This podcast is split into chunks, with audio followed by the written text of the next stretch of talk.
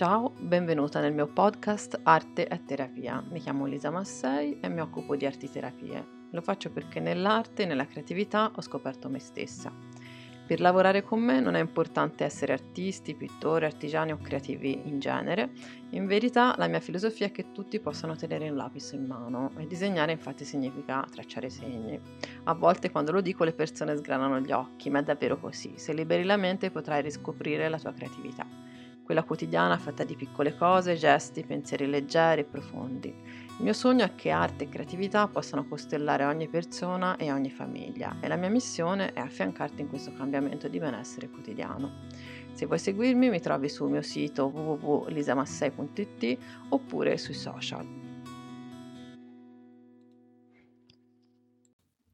Ciao, ho deciso di registrare questa puntata perché ultimamente mi capita, mi capita, spesso di vedere su Instagram contenuti davvero interessanti di creativi ed esperti di arte contemporanea e non.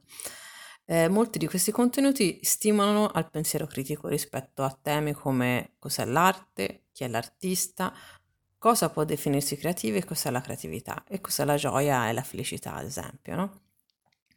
Prima però di dirti perché li trovo interessanti, ti svelo un mio limite a cui sto un po' lavorando, ovvero l'arte contemporanea. Forse può apparire un po' strano, però questo è. Il mio limite è quello, sì, di amare l'arte, di averla studiata, approfondita, esserne affascinata, ma l'arte conte- contemporanea mi sfugge, è quella che conosco di meno e che faccio più fatica a comprendere. Eh, allora, consapevole di questo e anche del fatto che l'arte non è solo gusto e opinioni, in un certo senso, ho iniziato a seguire dei profili che appunto ne parlano, a, legge, a leggere dei libri e a documentarmi ed ho un programma anche di andare a vedere qualche mostra specifica per vedere che effetto possa farmi dal vivo. Mm.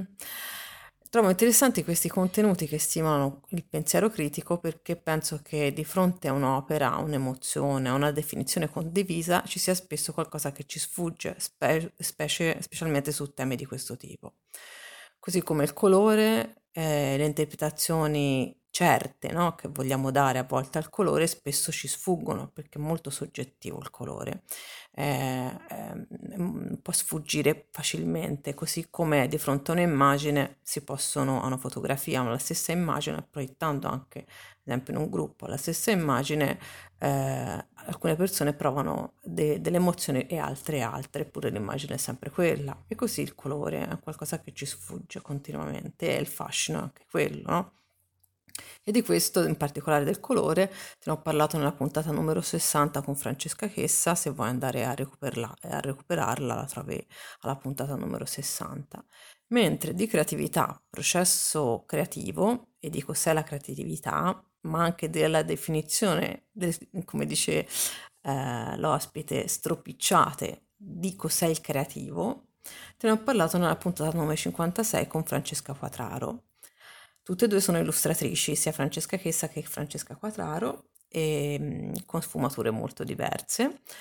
E, mm, e, è molto interessante anche trovare queste definizioni nella puntata con Francesca Quatraro quando si parla appunto di questo passaggio, si parla di stropicciare, no? Questa ehm, definizione di creativo, di come deve essere il creativo, così come no, anche parlando con una mia cliente mi diceva a un certo punto ero stufa, no? seguendo dei corsi, di come doveva essere l'artista, di come doveva essere atteggiato, doveva comportarsi, cosa doveva fare. A un certo punto mi sono stufata.